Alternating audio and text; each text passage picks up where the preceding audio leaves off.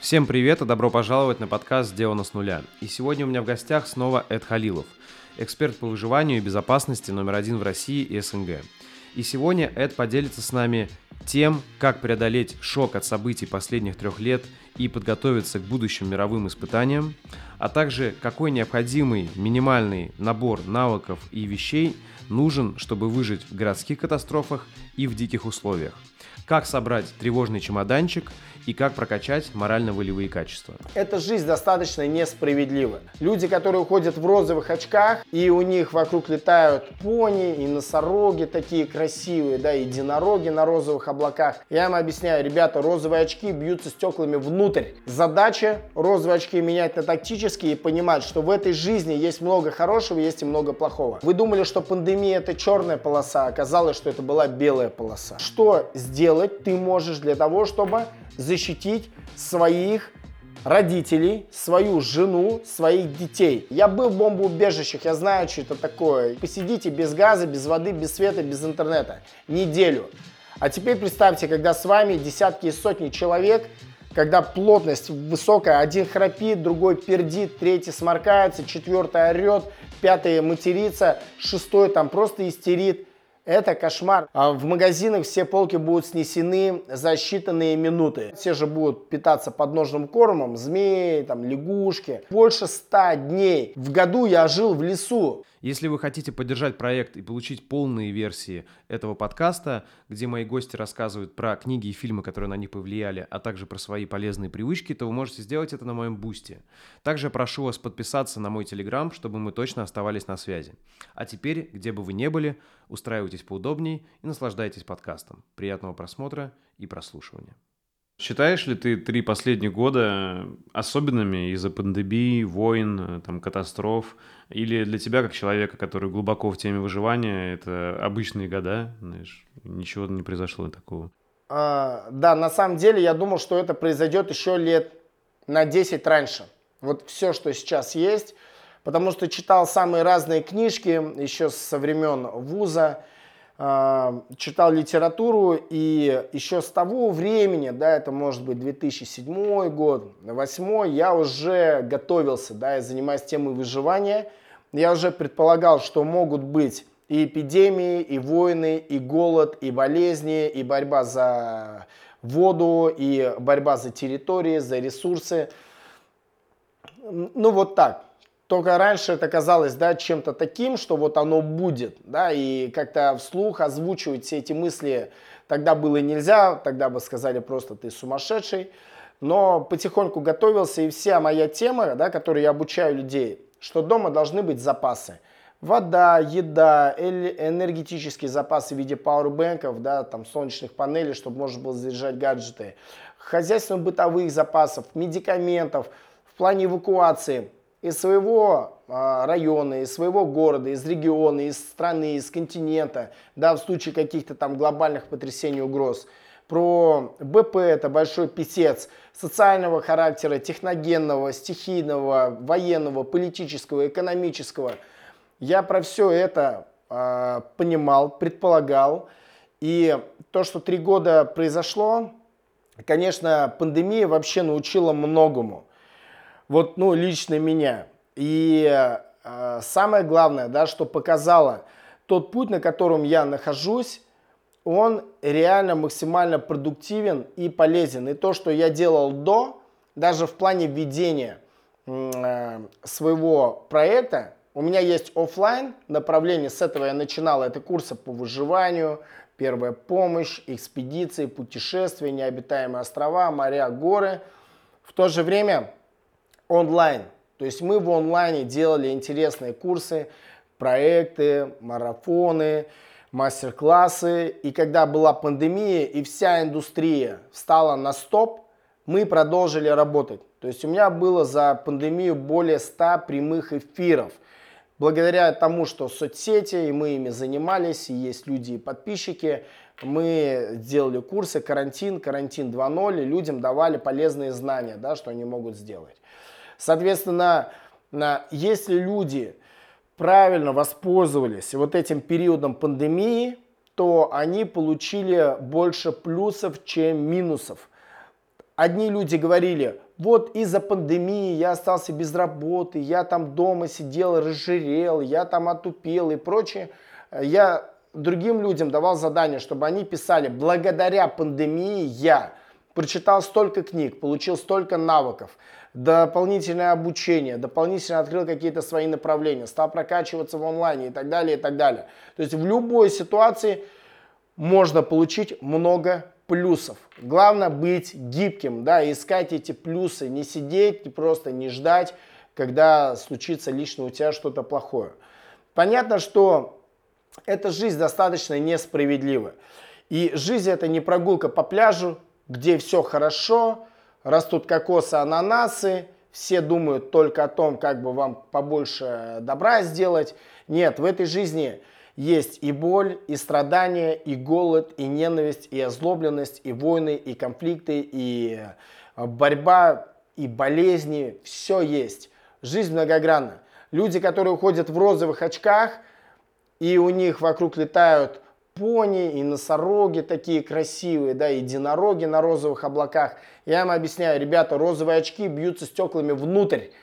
Задача розовые очки менять на тактические и понимать, что в этой жизни есть много хорошего, есть и много плохого. Этой жизнью можно бесконечно восхищаться природой, животными, а, красотой моря, горы, облаков, людей гениальных. В то же время этой жизнью можно бесконечно разочаровываться. Вопрос, куда вы больше смотрите, но при этом надо быть готовым и к самым плохим сценариям. То, что сейчас происходит, военные действия, это, это, конечно, это горе, это боль для людей, что с одной стороны, что с другой. Причем э, я и общаюсь и с людьми с Европы. Вот я был сейчас в Африке в экспедиции, да, у меня два восхождения на Килиманджаро, вот до сих пор еще загар сходит. Два дня назад я вернулся домой в Сочи. И там у меня были ребята с Чехии, у меня были ребята из Германии, были ребята из Франции, с Лондона. Я общаюсь с ними, даже на них это отразилось. В Африке я общаюсь, у них бензин в два раза вырос. Представляешь, в Африке, в Танзании, где-то в южном полушарии бензин вырос из-за конфликта. То есть сейчас очень много людей в мире стали заложниками этой ситуации. Это будет серьезный шлейф, но при этом я скажу, что люди, которые сейчас прям сильно шокированы, ну, ребят, вы жили хорошо, вы думали, что пандемия это черная полоса, оказалось, что это была белая полоса. Понятно, что нас дальше ждут разные потрясения. Есть БП глобального характера, как мы сейчас видим, есть локального.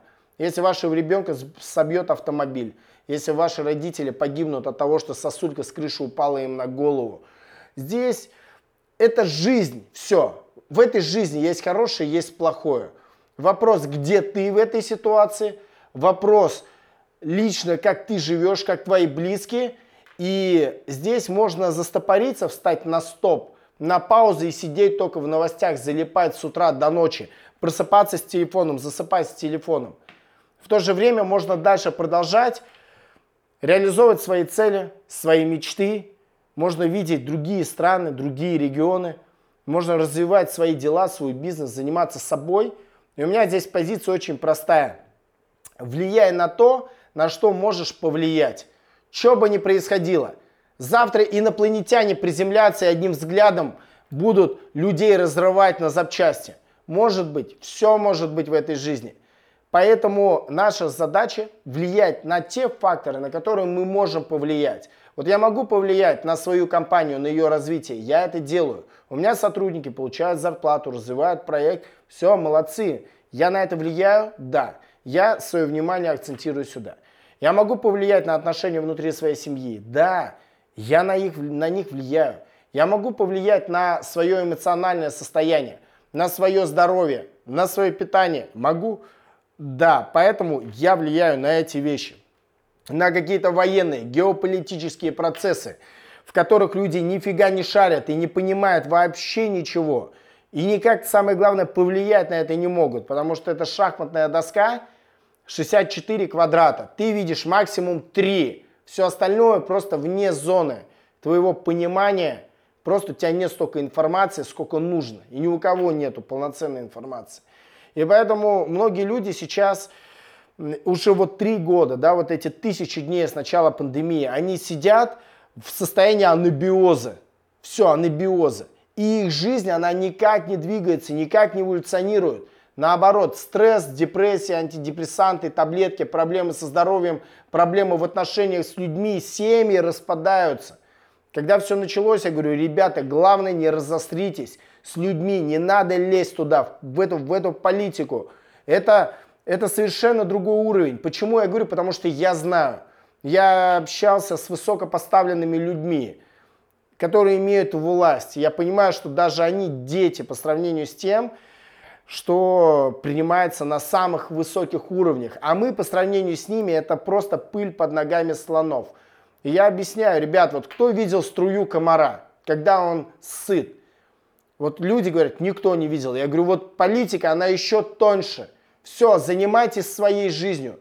Занимайтесь то, где вы имеете свои рычаги управления, имеете свою власть. И жизнь продолжается. Все, все это может закончиться через месяц. Я даже знаю, да, при каких условиях все может закончиться через месяц. А все может закончиться через 50 лет. Понимаешь?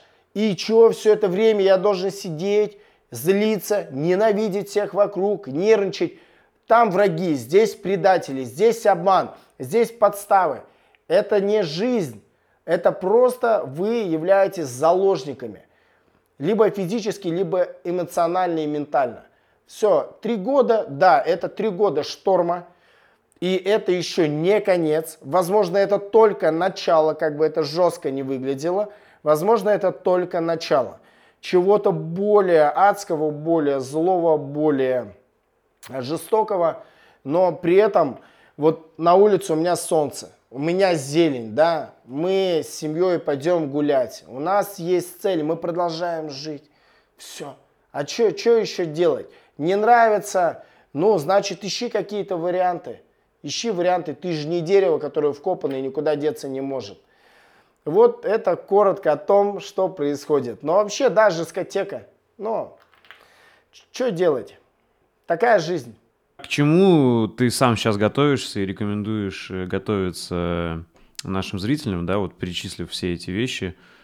Вот к чему ты сам готовишься? К каким годам? Да, готовиться, готовиться нужно к одному, ко всему. Я объясняю. Каждый человек должен взять свой бортовой журнал, ручку и свой дневник – и написать разные сценарии, которые он видит. Потому что у каждого человека своя правда и свое видение. Вот есть уже зеленого сценария нет, да? желтый сценарий, оранжевый, красный, черный сценарий.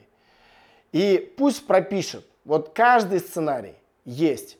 Что может быть? Там, вплоть до нападения Китая на ослабленную страну, да, там войска НАТО, а, внутренняя потенциальная там гражданская война, да все, что хочешь может быть.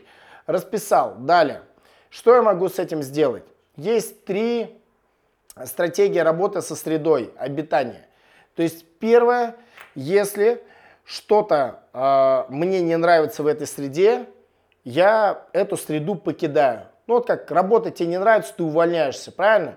Устраиваешься на другую работу. Квартира не нравится в этом криминальном районе – ты покупаешь квартиру в э, центре города, либо вообще в другом городе, да, либо в другом регионе, а может быть даже в другой стране.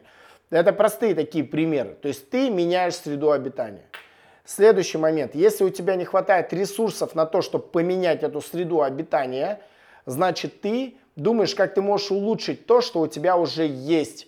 Твоя квартира, твое рабочее место, твоя машина, твой офис и так далее. Твой город, твоя страна.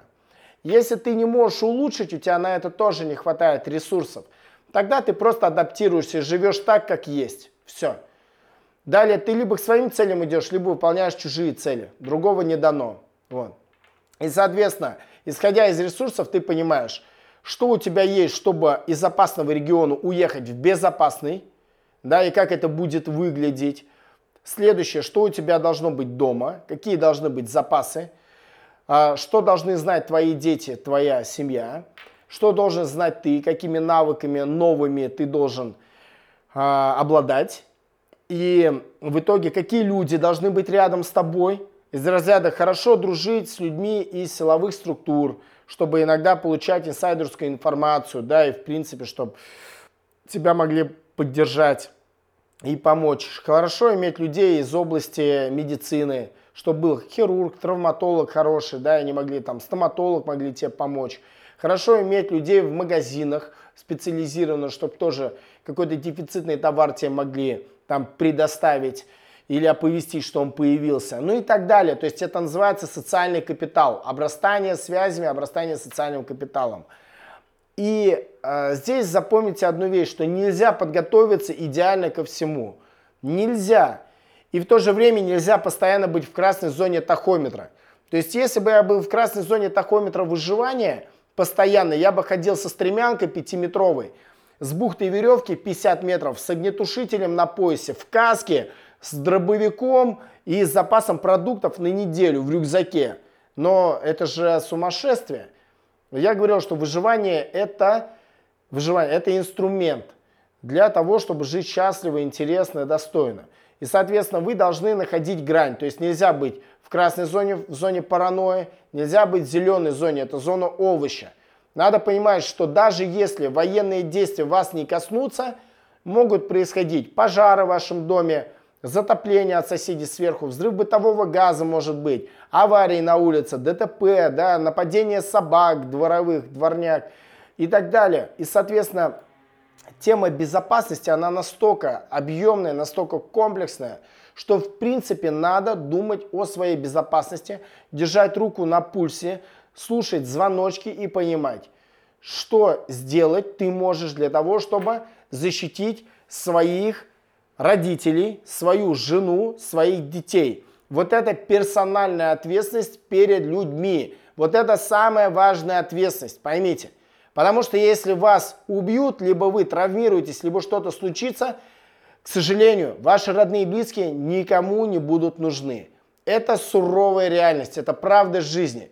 Если приземлиться на нашу грешную землю с небес, то здесь можно увидеть, что на словах обычно все красиво, в деле все совершенно по-другому. Вы отвечаете за близких, у вас персональная ответственность, значит думайте о том, что вы можете сделать для них, если что-то пойдет не так. Ну и самое идеальное, конечно, в свою жизнь просто не пускать вот эти экстремальные ситуации. На ранних этапах их купировать, либо просто быть гораздо умнее, чтобы прогнозировать различные сценарии и быть как профессиональный шахматист – которые на 5 шагов вперед уже продумывают комбинацию. Они действуют как новичок, исходя из э, действия там, твоего соперника. Он шаг, ты шаг, он шаг, ты шаг, а ты уже продумал все наперед. То есть ты понимаешь, какие сценарии, ты понимаешь, какие у тебя ресурсы, ты понимаешь, что тебе надо с точки зрения технической оснащенности, с точки зрения знаний, навыков, умений, с точки зрения социального капитала. Вот это все собираешь как единый суперресурс – и ты тем самым обезопасишь свою жизнь от самых разных негативных сценариев, которые могут произойти. Давай попробуем тогда вот остаток подкаста максимально практичным сделать. Мы поговорили о важной теории философии выживания. Вот если взять эти сценарии там, от оранжевого к черному, вот э, сначала первый такой вот, если черный взять, да, наверное, это ядерная война. Вот правильно? И вот ты вообще готовишься к такому сценарию? Да, конечно. А, все, ядерная война это просто сожжение земель, уничтожение людей, это, ну, это все. Возможно ли к этому подготовиться вообще? Да, конечно, возможно. Да, когда ты понимаешь, что уже накал страстей капитальных, ты используешь тактику, которая называется съебан забитым. По-другому есть три стратегии. Run, hide, fight. И еще submit. Да? Ты либо бежишь, либо сопротивляешься, бьешься, либо прячешься, либо подчиняешься. Все. Спрятаться в бомбоубежище. Я был в бомбоубежищах, я знаю, что это такое. Я знаю, что э, хорошего там нет ничего. На словах может быть да, в реальности это, это кошмар. Вообще любые подвальные помещения, затопленные сырые, Э, без э, какой-то э, там инфраструктуры, типа там защиты там, от сырости, фильтры, которые там фильтруют воздух, да, там рециркуляция, различные запасы.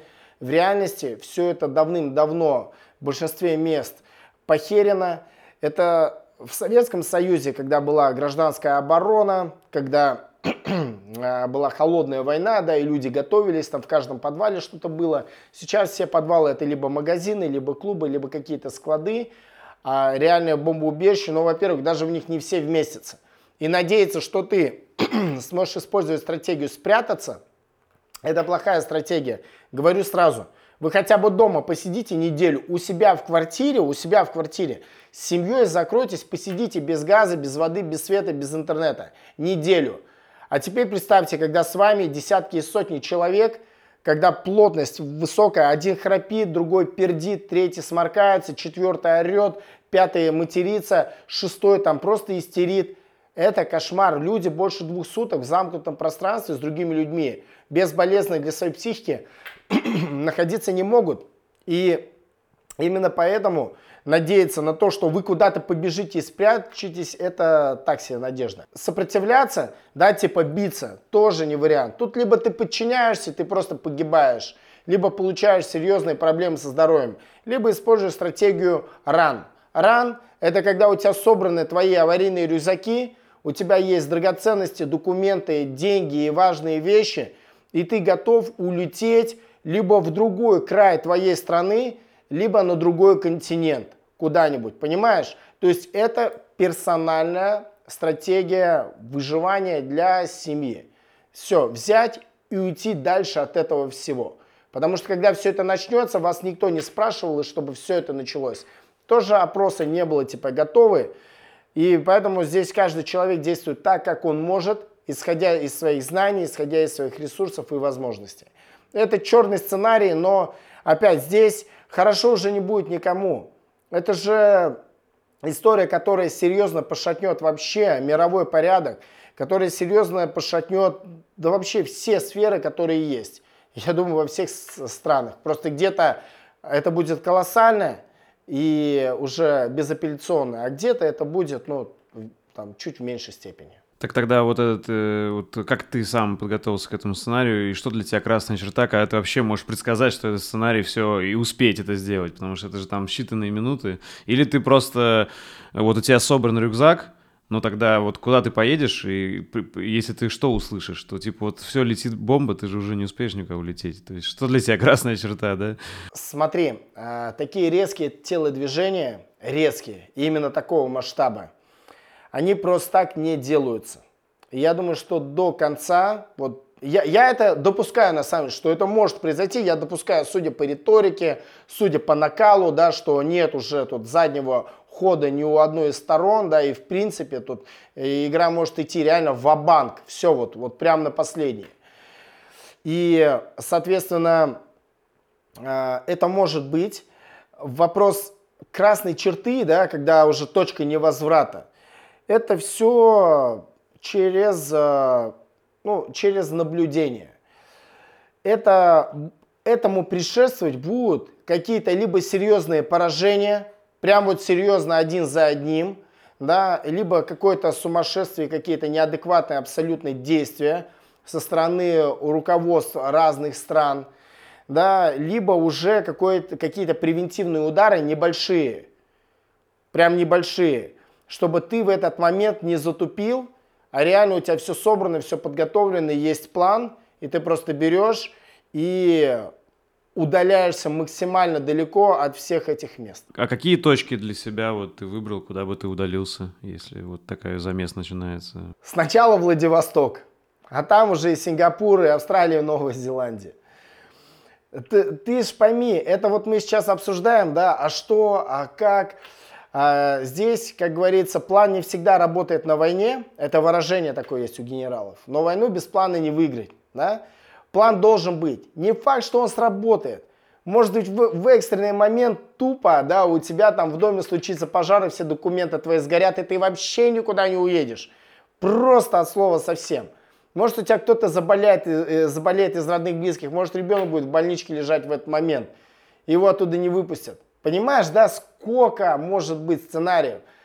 Просто мы можем предполагать и иметь потенциальные аварийные двери, они должны быть у любого здравомыслящего, ответственного человека. Ребята, это проявление ответственности. То есть твоя жажда к жизни, да, вот, вот страсть к жизни, это проявление твоей ответственности. Если тебе пофиг на свою жизнь, на близких, ты даже задумываться не будешь дальше своего носа. Дальше того, типа, а когда я в отпуск отправлюсь? Все там, а что если? Я себе постоянно задаю вопросы. А что если такое? А если такое? А если такое такое? Конечно, мы надеемся, что этого ничего не будет, что это просто останется в наших больных фантазиях.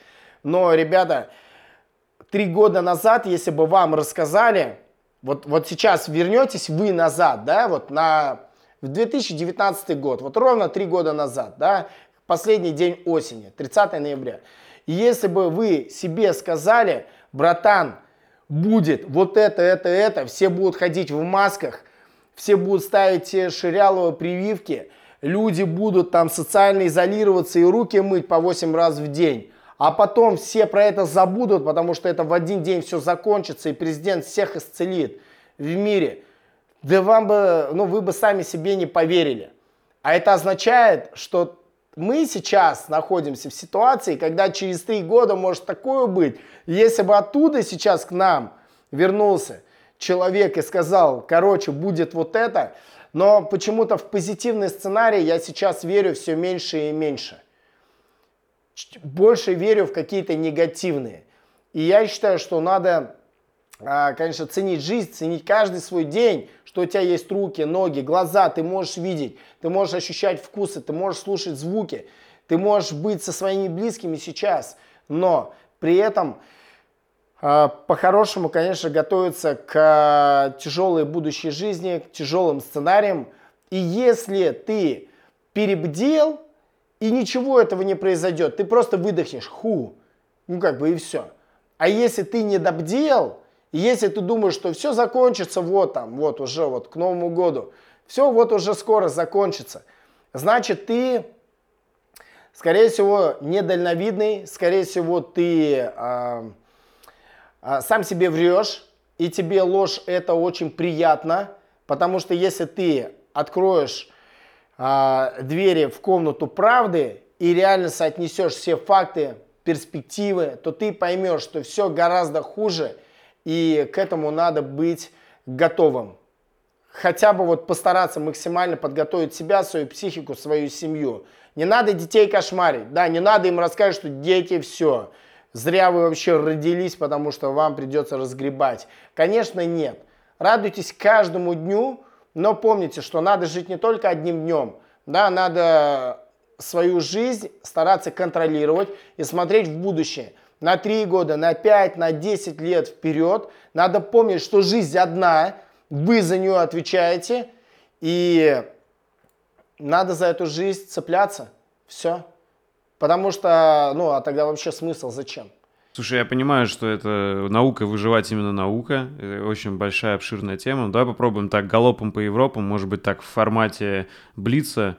Э, вот э, какие, на твой взгляд, э, то есть фундаментальные навыки выживания, вот просто перечислили их, которые подходят и для городских катастроф, и для выживания в дикой природе, вот фундаментальные, которые объединяют и то, и то. Первое – это первая помощь. То есть навык оказывать первую помощь себе, и тем людям, которые оказались рядом. Если мы говорим про Блиц, это вот прям быстро отвечаю, без того, что разжевывать, да, ценности и пользы. Второй навык – это навык выживания в э, диких условиях, потому что любой городской человек он может оказаться на природе. Будь он на шашлыки поехал и машина не завелась, ему пришлось э, там выживать, да, либо пошел за грибами и заблудился. То есть навык выживания в диких условиях. Это навык запасаться правильными вещами, которые тебе помогут. Потому что ты можешь быть красавчиком со знаниями, но если у тебя нет аптечки, если нет теплой одежды и запасов, то извини, ты просто будешь неэффективен. Это навык коммуникации с другими людьми и обрастания социальными связями. Как бы ни казалось это в плане выживания, ну, а, не совсем традиционно, да, но поверь, навык общения с людьми и навык получения важных людей в свою референтную группу, это очень важно. Ты не можешь быть профессионалом во всех сферах, и чем больше людей правильных с тобой, тем выше ваш шанс на совместное выживание. Ну и, конечно, сюда добавим уже навык, все, что касается там воды, еды, огня, э, там условно военного дела. Этому всему можно учиться, это все может пригодиться даже в обычной гражданской жизни. Есть какие-то необходимые навыки для выживания именно при городских катастрофах, или это больше не про навыки, а про запасы? там, энергии, еды и так далее? Здесь, здесь, конечно, запасы важны, потому что, смотри, любая какая-то техногенная авария в условиях города, любая социальная дестабилизация, а, в магазинах все полки будут снесены за считанные минуты вода в магазинах, продукты. Если мы возьмем автозаправочные станции, топливо просто снесут. Потому что люди как живут? Они в зеленой зоне. Чуть что происходит, они сразу в красный. У них паника, истерика. Они начинают затариваться туалетной бумагой, гречкой, тушенкой. Хотя вопрос, что тебе мешало затариться всем этим в обычное спокойное мирное время, когда не было вот этого режима ошпаренной кошки. Поэтому в городе эти вещи важны, но при этом надо понимать, что иногда навык экстренной эвакуации из города будет гораздо важнее, чем а, твои запасы. Запасы, они в конце концов, они все заканчиваются, они ограничены. Ты не можешь иметь запас на несколько лет. У тебя запас, чтобы просто вот неделю из дома не выходить и э, переждать в тот момент, когда на улице просто может быть опасно из-за мародеров, да, из-за того, что на улице какие-нибудь химические выбросы, хлора, аммиака и так далее. И, соответственно, навык выезда из города – это быстрый сбор, это собранные аварийные рюкзаки, это несколько путей эвакуации, полный бак бензина в машине, ну минимум полбака. Знание дорог, знание расстояния, знание промежуточных точек на дороге, где то можно заправиться. И просто быстрая реакция – эвакуация, вот это может гораздо важнее быть для человека. Какой минимум необходим именно для выживания в диких условиях? То есть э, это как разбить лагерь, как разжечь огонь, как там приготовить еду, как э, добыть воду, да, как добыть огонь. Вот что-то еще? Вот ты сейчас перечисляешь э, приоритеты выживания. Их семь. Просто надо запомнить. Еда, вода, тепло, укрытие, приоритет безопасности – от диких зверей и от диких людей, в том числе, которые могут к тебе прийти и попытаться забрать то, что у тебя есть.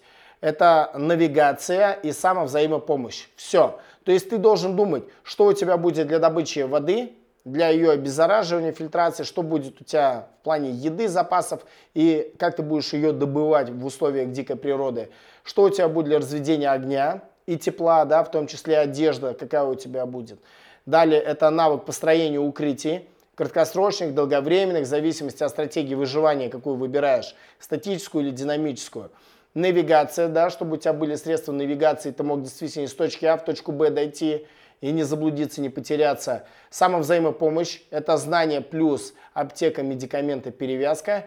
И здесь же безопасность, понимание, как себя вести с дикими людьми и с дикими зверьми. Вот к этим приоритетам надо подготовиться. А какие-то вот можешь по каждому из этих приоритетов по одной самой главной вещи назвать? Потому что, как я помнил, ну, когда я готовился и смотрел твои видео про э, там тепло и добычу огня, точнее, это зажигалка, понятно, да, самый важный инструмент. Там про навигацию, это тот же телефон, навигатор, офлайн навигатор да, который без интернета будет работать. А вот еще какие-то вещи вот по этим пунктам, вот самые must-have, которые ты считаешь, там, вот топ топ-10 вещей, не знаю, вот для выживания? Тема обширная, тема большая. Но сразу вот мы берем приоритеты, да, вода. Мне нужно добыть воду. Сложности с добычей воды в принципе нет. Но тебе эту воду надо кипятить, чтобы ее обеззаразить. Чтобы ты пил горячий чай, там мог варить и отвары, и супчик. Значит, у тебя должен быть котелок. Все. То есть это базовая вещь. Небольшой котелок должен быть. Я могу использовать просто две кружки, которые друг другу вставляют – они у меня и тарелку, и котелок выполняют функции. И добыча воды откуда-то из источников. Второе. Если говорим про огонь, это обязательно зажигалки. Не спички. Просто две зажигалки, смотанные лейкопластырем. И вот такие двойные зажигалки 5 штук. Одна у тебя на шее висит на веревке, вторая у тебя в кармане штанов, третья в рюкзаке, четвертая в спальном мешке и пятая у тебя резервная. Потому что а, огонь в диких условиях несмотря на общественное мнение, да, иллюзии, что можно палками развести при помощи там линзы и прочее, ребята, это все ахинея. Это самый контрпродуктивный совет, который есть. Это я не знаю, я бы из всех книг просто это убрал, потому что люди по своему незнанию, по своей глупости думают, что они смогут развести огонь, в итоге они умрут просто с мозолями на руках и абсолютно без огня. Я это все делал несколько раз, и я знаю, о чем говорю, потому что после того, как я так разводил огонь, я понял, что обычный человек никогда это не сделает. В сыром лесу после дождя и так далее. Поэтому зажигалки двойные, обычные, биг, крики должны быть. Все, их должно быть побольше. Теперь по поводу укрытия. Просто должен быть тент. Минимальный набор это тент, который вы можете между двух деревьев растянуть. Это может быть тент 3 на 3 метра, либо 5 на 5 метров. Это вообще хорошо. Все, вы под ним можете и готовить, и спать, и лежак себе сделать. Да что хочешь, можешь завернуться в него в конце концов. Вот. Но если есть палатка, конечно, палатка это хорошо. Вот тебе полноценный дом. Далее, когда мы говорим про э, тепло, у вас должна быть одежда. Одежда по слоям, термобелье, утепление флисовое, обязательно защита от ветра и осадка в виде дождя, снега, совшела или мембрана. И сюда теплый слой. Какая-то куртка, либо пуховая, либо на другом синтетическом утеплителе. По поводу сна обязательно коврик, обязательно спальник должен быть. Либо коврик и какое-нибудь одеяло. Вот. И э, ну, про навигацию сказали. Телефон с офлайн картами заряженные пауэрбэнки – да, там, либо GPS, ну, компас, карты, это как бы базовая классика, но надо еще уметь ими пользоваться. Ну и безопасность от диких зверей. А, с собой берем сигнал охотника со светошумовыми патронами, можно взять с собой петарды, можно взять обязательно свисток, чтобы отпугивать животных. Но помните, что животные, они сами боятся людей. И гораздо большей опасностью человек является для животного, чем наоборот. Поэтому, когда вы в лесу идете, шумите, разговариваете, ломаете ветки и свистите свисток, поете песни, то животное, оно вас почувствует, оно уйдет гораздо быстрее, чем вы его вообще заметите и с ним столкнетесь. Все, вот как бы базовые вещи с собой можно взять. Конечно, можно все это минимизировать еще сильнее – но помните, как вы будете идти, как вы будете спать и как вы будете восполнять свои запасы. И как понимаю, из оружия это нож э, и перцовый баллончик, вот он и при животных, и при людях, если что, поможет, да, наверное? Да, да, да, да, можно это. Я не говорю уже про ружье, что вы там уходите куда-то в тайгу, хотя в тайгу мы с ружьями уходим. Но никогда с животными не встречались, потому что всегда работали на недопущение встречи с медведем, с лосем или с кабаном. Да, перцовый баллон – это обязательно с собой нож. В принципе, шансовый инструмент – это нож, топор, может быть, складная пила. Эти вещи вам помогут строить укрытие, добывать дрова. А что с энергией? Знаешь, может, какие-то переносные генераторы или вот что-то? Или, или настолько глубоко ты считаешь, нет смысла думать вот э, добычу энергии? Когда люди говорят, вот я уйду в лес, буду там выживать, да, уйду в лес. Это люди, которые в лесу не были. Либо они ходили на один день без ночевки за грибочками, и они думают, что лес их и прокормит, лес там им всем поможет, да, и в лесу все ништяк. Только эти люди, если они неделю в лесу побудут, они завоют, и они вернутся обратно в цивилизацию, в город. Дело в том, что наши далекие предки, они жили в лесу, это их был дом. Сейчас наш дом – это мегаполис, это большие города. Мы добываем еду, работая в офисе, идем в магазин, даем деньги, и нам дают хлеб, молоко, колбасу, сало. В лесу хлеб, колбаса и сало на деревьях не растет. В лесу добыть еду очень сложно. Полноценную еду. Да, продержаться там недельку, окей, там каштан собирать у нас здесь на юге, либо э, там на голоде отвар из хвои варить, но если говорить про пищевые привычки, да вы не найдете в лесу ту пищу, которую вы едите каждый день. Просто не найдете. И думать, что ты уйдешь в лес, ты там будешь пережидать, только очень богатые подготовленные люди, у которых есть там в лесу где-нибудь зимовье, дом, запасы консерв, тушенки, сгущенки, патроны, соль, оружие, медикаменты и прочее, только они могут себе позволить уйти в лес – там, на месяц, да, ну, может быть, там на зиму, на какое-то время, и то они будут возвращаться, восполнять запасы. Обычный человек уже через две ночи, он попутает в лесу, это говорю я, как человек, который, когда начинал вести курсы выживания, я в году проводил по 30 с лишним курсов. Курс шел 3 дня. Вот представь, больше 100 дней в году я жил в лесу. Я знаю, что это такое. Я знаю все угрозы, которые там есть. Если у человека заболит зуб, что он там будет делать? Если он там отравится, после того, как там змею поел, но ее там не дожарил. Да, все же будут питаться подножным кормом, змеи, там, лягушки. А зимой что будете делать? Просто замерзнете, умрете от холода, от недостатка витаминов и в итоге все. Поэтому, как-никак, даже самая плохая жизнь в городе, она гораздо комфортнее и безопаснее, чем жизнь неподготовленного человека в лесу. И надеяться, что я возьму генераторы, я там разобью базу. Ребята, это все из разряда фантастики. Вот в кино можно посмотреть, в реальной жизни. Один раз ноги подмочите, одну ночь полежите под дождем и поймете, что охота возвращаться домой, в город, потому что это наш дом. А если блэкаут в городе генераторы в городе имеет место-то? Да, имеет. Да, вот как, вот как раз, смотри, в городе блэкаут, да, может произойти полное отключение вследствие аварии, прилета ракеты, вследствие а, ледяных дождей, которые будут обрывать линии электропередач, вследствие землетрясения, да, да куча причин, почему может просто произойти отключение. Значит, э, дома, помимо всех запасов, которые я перечислял, если у вас есть генератор и у вас есть запас топлива, это хорошо. Вы можете поставить его на балкончике, открыть окна, чтобы была вентиляция. Вы можете э, включать его там, на часик, чтобы он поработал, потарахтел. Но у вас холодильник за это время не потеряет свою температуру и продукты там не пропадут. Как бы они пропали просто, да, без электричества.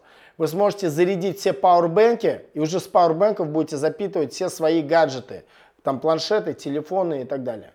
И, соответственно, а, об этом надо думать. Да, то же самое, как дома должны быть газовые горелки, туристические газовые баллоны, что вы могли себе скипятить водичку, приготовить супчик, заварить доширак, выпить там кофеек, чаек, кисель сварить и в итоге переждать этот момент. Просто если в городе что-то происходит, вы должны знать, вот с момента, как у вас произошло отключение, люди, которые отвечают за работоспособность, они сразу включены в работу. Рано или поздно все это будет восстановлено. Рано или поздно. Это может пройти несколько часов, может пройти несколько дней. Ваша задача быть готовым к тому, что вы неделю дома находитесь, не выходя из квартиры, без воды, без еды, без медикаментов, без отопления, без ничего. И вопрос, какие запасы у вас дома есть, вот те запасы вам и помогут отделаться малой кровью или малым испугом. Они в панике бегать там по всем магазинам и искать, а там будет пусто. Или они просто будут закрыты, потому что нет электричества, извините, ничего не работает, магазин закрыт. А вот весь тот список вещей, э, который ты перечислил, это и есть тревожный чемоданчик или что-то туда стоит добавить, чтобы это стало тревожным чемоданчиком? Нет, тревожный чемоданчик, во-первых, это не чемоданчик, а рюкзак, потому что чемодан тебе придется в руке нести, а руки тебе еще понадобятся. Поэтому это должен быть именно рюкзак, повесил себе на плечи и побежал. В нем в первую очередь должны быть документы раз, все какие есть. Это документы на машину, на квартиру, это различные удостоверения, ксивы, это могут быть какие-то полезные важные дипломы, это могут быть там загранпаспорта и так далее. То есть документы, раз. Далее деньги, два драгоценности, три, которые имеют ценность высокую, при этом малый вес, малые габариты. И важные для вас вещи. Четвертый – это флешки, жесткие диски с ценной информацией, которую нельзя потерять. Это с собой четыре. Сюда ключи, квартира, а, машина, гараж, мотоцикл, все, что у вас есть, запасные ключи там. Запасной телефон с забитыми номерами родных, близких, друзей – лечащего врача, адвоката, там, важных людей в вашей жизни. То есть, условно говоря, тревожный рюкзак – это те вещи, которые в первую очередь да, вы будете спасать при пожаре. При пожаре. Это гораздо, гораздо выше вероятность, что у вас пожар произойдет в вашем доме, в вашем подъезде, чем к вам прилетит ракета, да, ну, в зависимости от регионов, но в целом для большинства людей именно так. И поэтому вы, когда будете выбегать, вы должны взять этот рюкзак. Это вот, условно, первый эшелон вещей. Во второй эшелон мы уже добавляем те вещи, которые влияют на, ваш, на наше выживание. Если мы где-то под завалом оказались, да, либо какая-то сложность, это обязательно должен быть налобный фонарь, аптечка, запас воды небольшой, запас еды небольшой, там буквально пару сникерсов, плюс водичка, там, да, пусть будет литр воды. Сюда добавляем одеяло спасателя, маларовое полотно, чтобы можно было укрыться. Обязательно свисток, чтобы можно было под завалами подавать сигнал. Обязательно сюда добавляем а, еще а, такие вещи, как мультитул, да, небольшой складной ножик с плоскогубцем, чтобы можно было что-то сделать. И уже следующий эшелон – это вещи конкретно для выживания – это то, что мне может понадобиться, если я оказался где-то в лесу, да, и я эвакуируюсь из города через сельскую местность, там где-то машина не проезжает, и мне надо пешком пройти.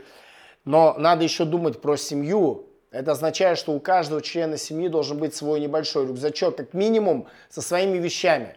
То есть у отца вот уже такой большой более-менее рюкзак, у жены свой рюкзак со своими вещами, да, пусть будут там туристические вещи – и у ребенка свой маленький рюкзачок, чтобы он тоже привыкал к ответственности. Об этом мы говорили ранее. И понимал, что у него есть своя зона ответственности, свой рюкзачок. Там минимальная аптечка, налобный фонарь, свисток, светоотражающий яркий жилет, теплая куртка. Ну, вот, вот так условно. Там водичка и пару батончиков шоколадных. Правильно понимаю, то есть твои документы прям оригиналы, они у тебя все время лежат в тревожном чемодане, да? Да, конечно. И оригиналы, и ксерокопии, они лежат в рюкзаке. Плюс есть же вещи, которые ты используешь каждый день. Это телефон, это часы, это документы, паспорт, там, водительские права, там, ноутбук, планшет может быть. Да? Вот все эти вещи всегда на одном столе. Нельзя их по квартире разбрасывать. Если в гостиницу заселяешься, нельзя их там разбрасывать. Всегда на одном столе. Если что-то происходит, да, какое-то БП, ты просто берешь эти вещи в сумку, загребаешь вот так прям навалом и с аварийным рюкзаком эвакуируешься. Да, шмотки ты можешь какие-то оставить, но драгоценности, оперативные вещи ежедневного использования, они могут иметь самую высокую ценность, потому что ты каждый день их используешь. Они тебе важны, в принципе, для жизни в этом социуме.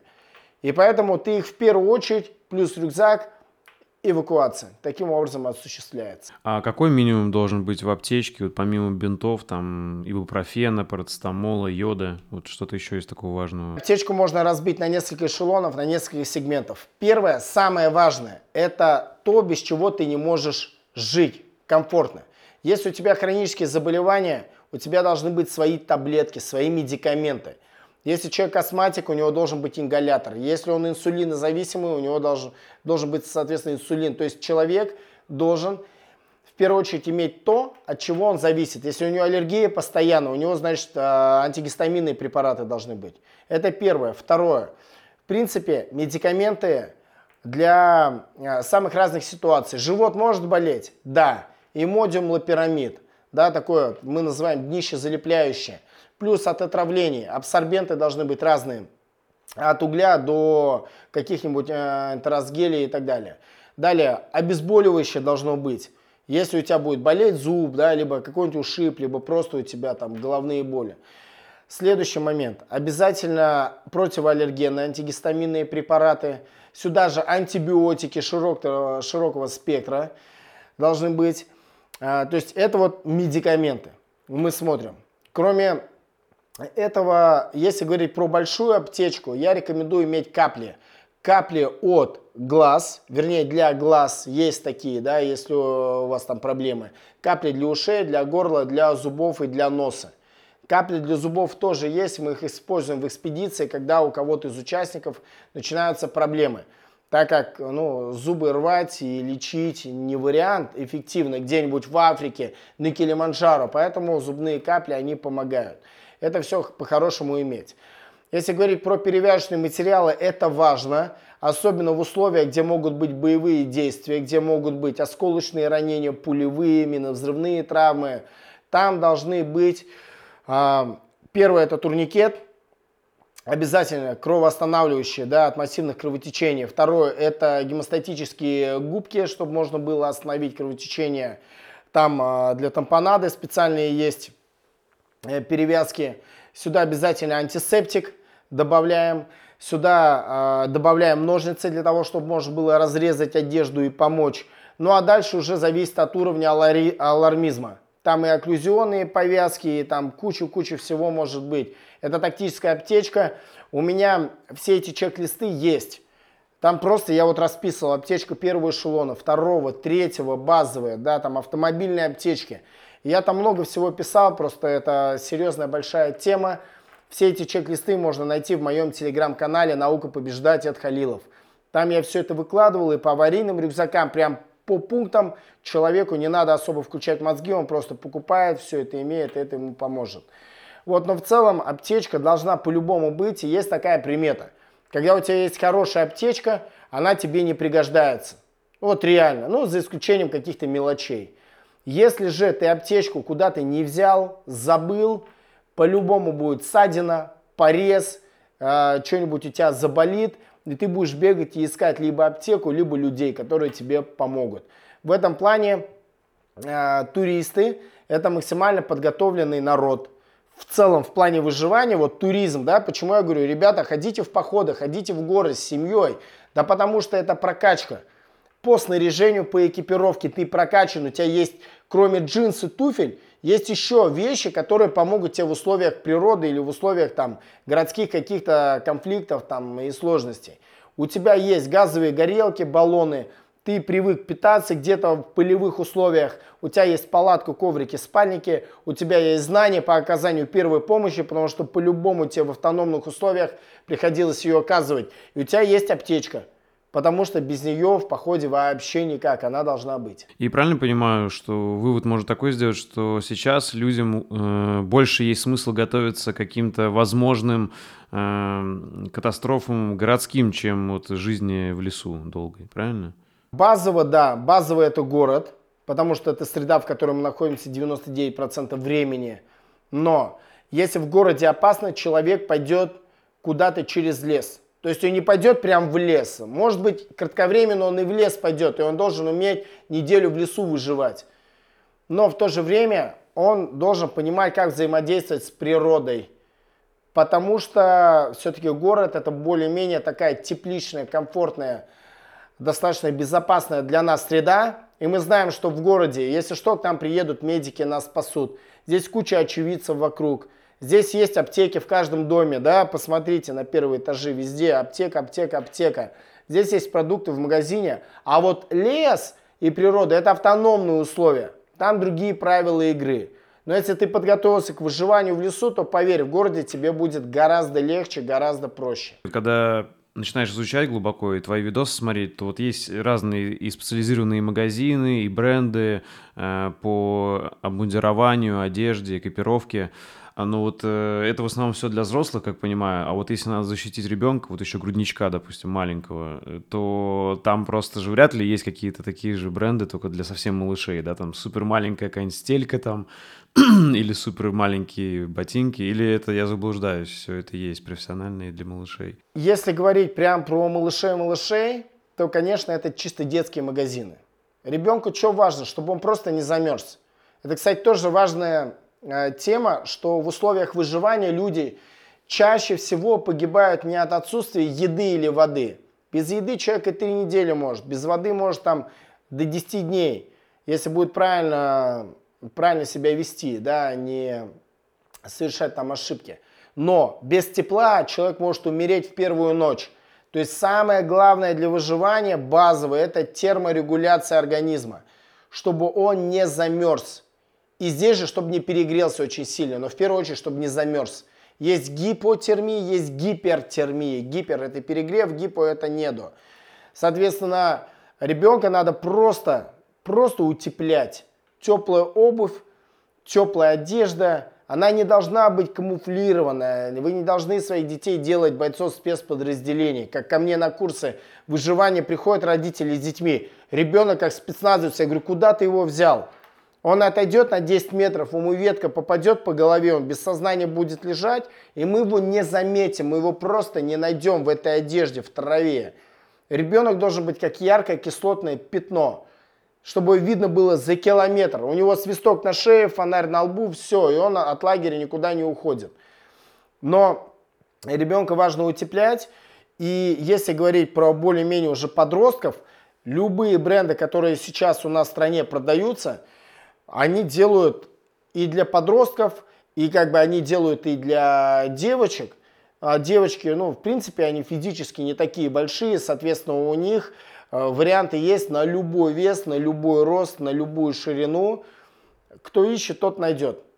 Как бы бренды сейчас усиленно работают над э, одеждой, экипировкой в сфере туризма. у нас в стране достаточно хорошие магазины есть даже некоторые могу порекомендовать. Поэтому кто ищет, тот найдет. Давай, а можешь пару порекомендовать магазинов, вот, которые действительно закрывают большой, знаешь, пласт вот, необходимых вещей? Как понимаю, Сплав один из таких магазинов, да? Смотри, если говорить прям про специализированные магазины, вот где я закупаюсь в плане альпинистского снаряжения, и вся моя семья закупается, это магазины Альп-индустрия, раз и спорт-марафон, два. Это два мастодонта. Есть еще третий, Триал Спорт. Вот три супер крутых магазина, больших. Но ценники в этих магазинах обычного рядового человека, они очень сильно удивят. Потому что люди не готовы к тому, что хорошие там американские, итальянские, а, там французские вещи стоят так дорого. Тем более сейчас, в нынешних реалиях. Но я как профессионал, который занимается этим э, ремеслом, серьезно профессионально, я себе могу позволить такие вещи. Но для обычного человека, если он хочет взять по соотношению цена-качество что-то очень хорошее за нормальные деньги, это одна фирма, это сплав. Это сплав. Они делают и военное направление, и туристическое направление. У них классные рюкзаки, классные спальники. Я сам их использую вот в Африке. Пуховики, рукавицы, одежда. Это вот фирма, которую реально могу рекомендовать. Да, у нас был э, Decathlon. Decathlon это вообще, это прям масс-маркет, это массовый, супер, но сейчас его в России нет. И, соответственно, если нет Декатлона, надо искать другие варианты. Я уже сказал, из дорогого сегмента это одни магазины, из хорошего, такого твердого, среднего сегмента, в котором тоже есть топовые вещи, я, причем, которые могут не просто конкурировать, да, там, с э, американскими и швейцарскими фирмами, типа Мамута, а где-то даже и превосходят их. Это я ответственно заявляю, потому что я сам использую вещи. Это сплав. Какой, на твой взгляд, здоровый минимум тренировок сейчас необходимый для мужчины в условиях, э, вот ты перечислил, там, огонь, вода, воздух, да, земля, но вот если приземлиться к обычному человеку, у которого там пятидневная работа, да, и там есть всего пару часов вечером свободных, вот как ты считаешь, какой необходимый минимум э, в недельных тренировок и что это? Что бы ты посоветовал? В идеале каждое утро зарядка, суставная гимнастика, у нас есть разные сектора. Шея, лучезапястный сустав, локтевой сустав, плечевой, поясница, тазобедренный сустав, колени и голеностоп. Вот все, что у вас вращается, нужно вращать. Все, что сгибается, нужно сгибать. Все, что наклоняется, нужно наклонять. Все, вот 10 минут вы по этим секторам сверху вниз проходите. Все, вот это минимум, чтобы ты просто чувствовал свое тело но в идеале через день ходить в спортзал. Тратить на это час, фактически 3 часа в неделю, 3 часа всего лишь. Но это 3 часа, которые в целом будут держать в тонусе.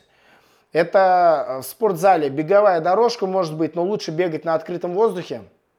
Хотя главное здесь тоже не переборщить, если на улице очень холодно, чтобы не застудить свои легкие э, свои гланды и просто не простудиться, да? Окей, есть спортзал, там есть беговая дорожка, обязательно турник брусья, работа со своим весом, дополнительное отягощение в виде штанги, только она тоже не должна быть сильно тяжелой. Становую тягу поделали, поприседали с ней и пожали штангу. То есть это вот база, да, такая, вот три упражнения, становая присед и жим. Это просто, чтобы в целом, да, себя держать в тонусе. Ну а дальше уже хочешь, качай там пресс, качай бицепс, трицепс, там качай отдельные мышечные группы. Просто надо давать нагрузку.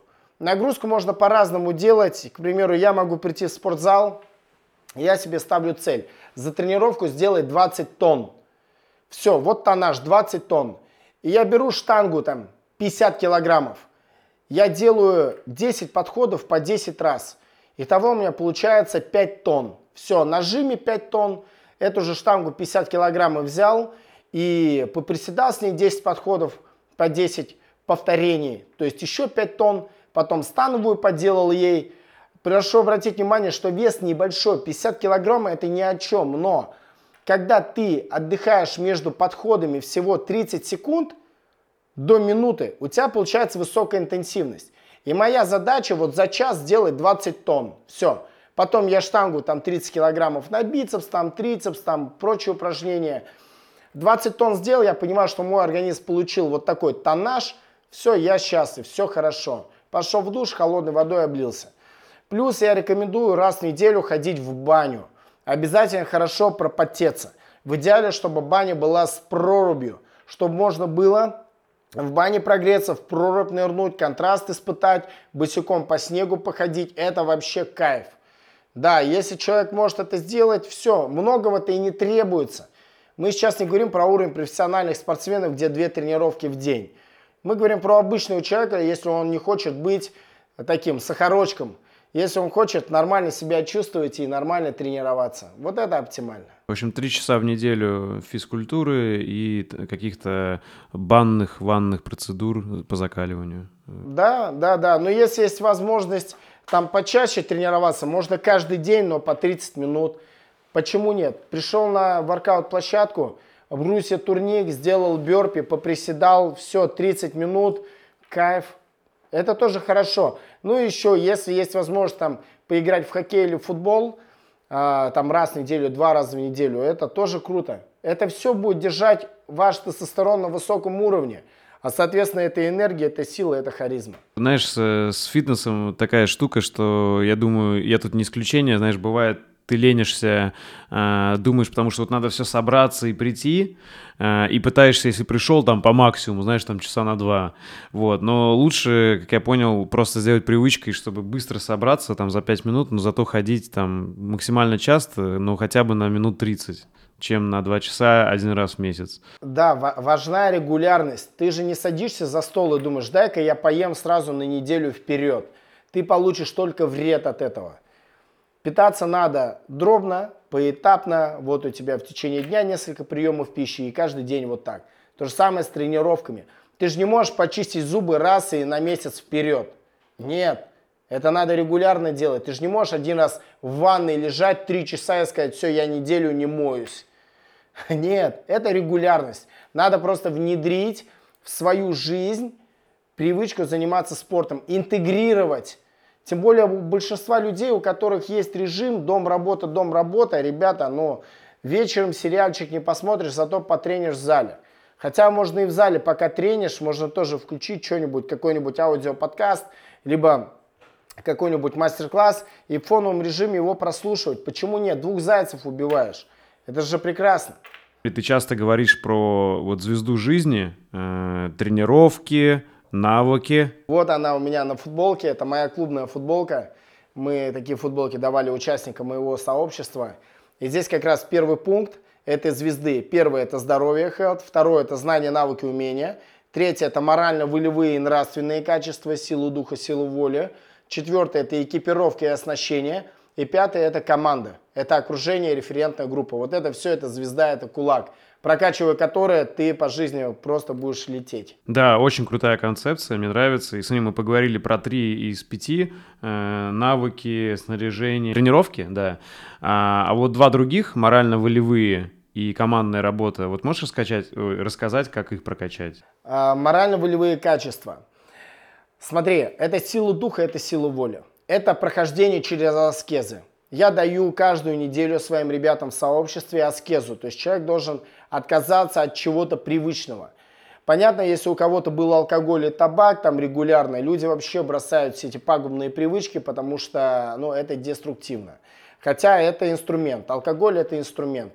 Да, где-то он может много вреда принести, а где-то он реально может помочь. Но эти ситуации надо знать и понимать, да, твердо. Вот, но в целом отказ от вредных привычек. Причем здесь аскеза, вот человек фанат кофе, он не может без кофе день начинать. Он пьет там по 5 чашек кофе в день. Все, ты, значит, неделю должен пройти эту аскезу без этого. Если ты хаваешь сладкое мучное, значит, ты без сахара и без а, булочек. Если ты фанат там мяса, ты без этого. Молочки без нее. То есть я не говорю, что мясо и молочка плохо, я говорю про то, что ты не должен быть рабом каких-то привычек своих пищевых и так далее. Что ты можешь без них обойтись. Вот это тренирует твой дух, тренирует твою волю. В том числе занятия спортом – это все комплексно, оно тоже тренирует твою моральную составляющую, когда ты занимаешься независимо от погоды. Дождь, не дождь, ты идешь на пробежку, ты идешь на турники. Когда тебе не важно, устал, не устал, ты идешь в спортзал и выполняешь там свои 20 тонн, да, либо какие-то упражнения. В плане нравственных качеств это, конечно, ну, это, это твои софт-скиллы, это твоя дисциплина, самодисциплина, это твоя пунктуальность, это твоя честность, твоя ответственность, это твоя помощь другим людям. Это все вот здесь же зашито в твой внутренний стержень, твой внутренний кулак. И сюда еще добавим готовность терпеть дискомфорт, терпеть боль и преодолевать страхи. Именно поэтому нужно проходить тоже через свои страхи. Страх получить по морде. Все, идешь в бойцовский клуб, идешь, бьешься. Страх высоты. Идешь на роп-джампинг, идешь, записываешься на прыжок с парашютом и прыгаешь. То есть преодолеваешь этот страх именно действием. И это все нужно прокачивать, потому что ты по физухе можешь быть красавчиком, вроде что-то знаешь, что-то умеешь, но если морально-волевые у тебя слабые, то извини, внутри ты жидкий, и ты сломаешься, когда придет сложность жизненная. Поэтому нужно это прокачивать. Если говорить дальше про окружение, это социальный капитал. Мы живем в социуме. Мы окружены людьми. Вопрос, какими людьми? Кто это? Доноры, вампиры, пассажиры. Кто ты в этом окружении? Если ты живешь вне социума, да, живу в лесу, молюсь к лесу, медитирую на пупок, там другие правила, там без разницы. Кем ты будешь, как ты будешь, ты можешь молчать там вообще, вон, слушать пение птиц. Но так как мы в обществе, наша задача повышать запас прочности общества – через повышение персонального запаса прочности, то тогда надо коммуницировать и обрастать связями, и находить единомышленников, с кем ты по жизни можешь двигаться, с кем ты можешь играть в футбол, ходить в спортзал, э, париться в бане, окунаться в прорубь, ходить на стрельбы, на различные курсы, обучение. Это люди. И если ты окружен прекрасными людьми, твоя жизнь будет сказкой. Ты будешь чувствовать себя счастливым от этого, что ты часть мощного сообщества, мощного комьюнити. Если вокруг тебя дегенераты, ленивые, безответственные, бестолковые, без энергии, без драйва, без позитива, то извини, скорее всего, ты опустишься до их уровня и будешь таким же унылым и печальным персонажем, у которого радости в жизни особо-то и не будет. А наоборот, одна ненависть и страдания. Все, поэтому вот работа по всем этим пунктам, планомерная, целевая, она вашу жизнь будет повышать. Просто шаг за шагом, быстрее, выше, сильнее. Ты четко сказал, я просто с друзьями так, э, это же термин использовал. Главное не быть жидким. Я согласен. Да, да, да. Так, у меня последние вопросы, которые тоже можно уже так кратко отвечать. Ну, хотя некоторые из них философские. В общем, как сможешь, так и ответь. А, первый — это что для тебя значит быть человеком в 21 веке? Человек в 21 веке это э, человек, который может быстро адаптироваться к внешним условиям. Мир изменчив, любая остановка в современном быстром мире – это бег назад. И самое важное – идти в ногу со временем. Самое важное – не останавливаться, не тормозить, улавливать тенденции, смотреть, куда все движется и стараться удерживаться при всем этом на плаву у человека 21 века очень много возможностей для очень яркой, крутой, интересной жизни. Главное эти возможности, эти инструменты правильно по целевому назначению потратить. Это как телефон. Вот это гениальнейшее изобретение человечества. Это новая религия. Человек может крестик в бане забыть и забыть помолиться, но iPhone свой он не забудет.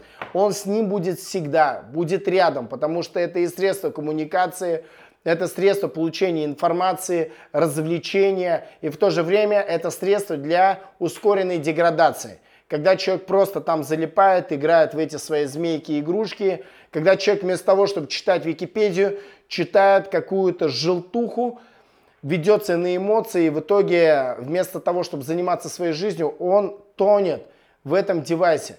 Поэтому человек, который правильно будет пользоваться инструментами, которые придумало человечество, этот человек будет жить очень круто. В противном случае эти инструменты его просто загасят и заберут его личную жизнь.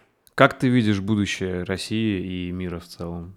Надеюсь на лучшее, готовлюсь к худшему. Все, надеяться и видеть, все расцветет, все будет прекрасно. Слушай, я взрослый человек, а, достаточно адекватный, достаточно образованный, и я понимаю, что есть огромное количество уязвимых мест, изъянов, лжи, предательства. Очень много есть таких вещей, которые, к сожалению, не сделают нашу страну быстро каким-то оазисом с цветущими садами, чем-то супер прекрасным, знаешь, за что ты готов вот прям вот, вот прям вот топить и говорить, что это самое лучшее. Чтобы было самым лучшим, ты должен побывать в других местах и сравнить комплексно, и тогда сказать, да, это реально самое лучшее. Я, я был везде, но вот я понимаю, что это так. Но э, здесь э, не то, что какой будет. Честно, какой будет, такой будет. Я со своей стороны буду делать все, чтобы запас прочности повышался. Я буду делать все, чтобы люди становились более образованными, более умными, чтобы люди были более добрее, более ответственные, чтобы люди не проходили мимо, помогали. А, это то, что от меня зависит. Но есть тысячи факторов и миллионы, которые от меня не зависят, и они могут все мое желание и всю мою инициативу просто перечеркнуть как это иногда бывает. И поэтому я в абсолютном принятии, но что бы ни было, я знаю, что моя жизнь, моя жизнь, где бы я ни находился, в какой бы стране я ни находился, она будет, она будет прекрасной, потому что я взял за нее ответственность, и я делаю все, чтобы она такой была. Я окружаю себя людьми, донорами. Я в своей семье формирую свой микроклимат, который мне важен. В своем бизнесе, в своей работе я делаю то, что я могу сделать, чтобы все были счастливы, довольны, чтобы проект развивался. Вот, вот это мой мир. Понимаешь, у каждого своя реальность, у каждого своя правда, у каждого своя вселенная. И то, что будет в мире и прочее, честно, меня это особо не волнует. Потому что оно и было хорошо, и будет, может, хорошо, может, плохо, но это субъективно. Если кому-то плохо, это не значит, что все плохо. Или если кому-то хорошо, это не значит, что все хорошо.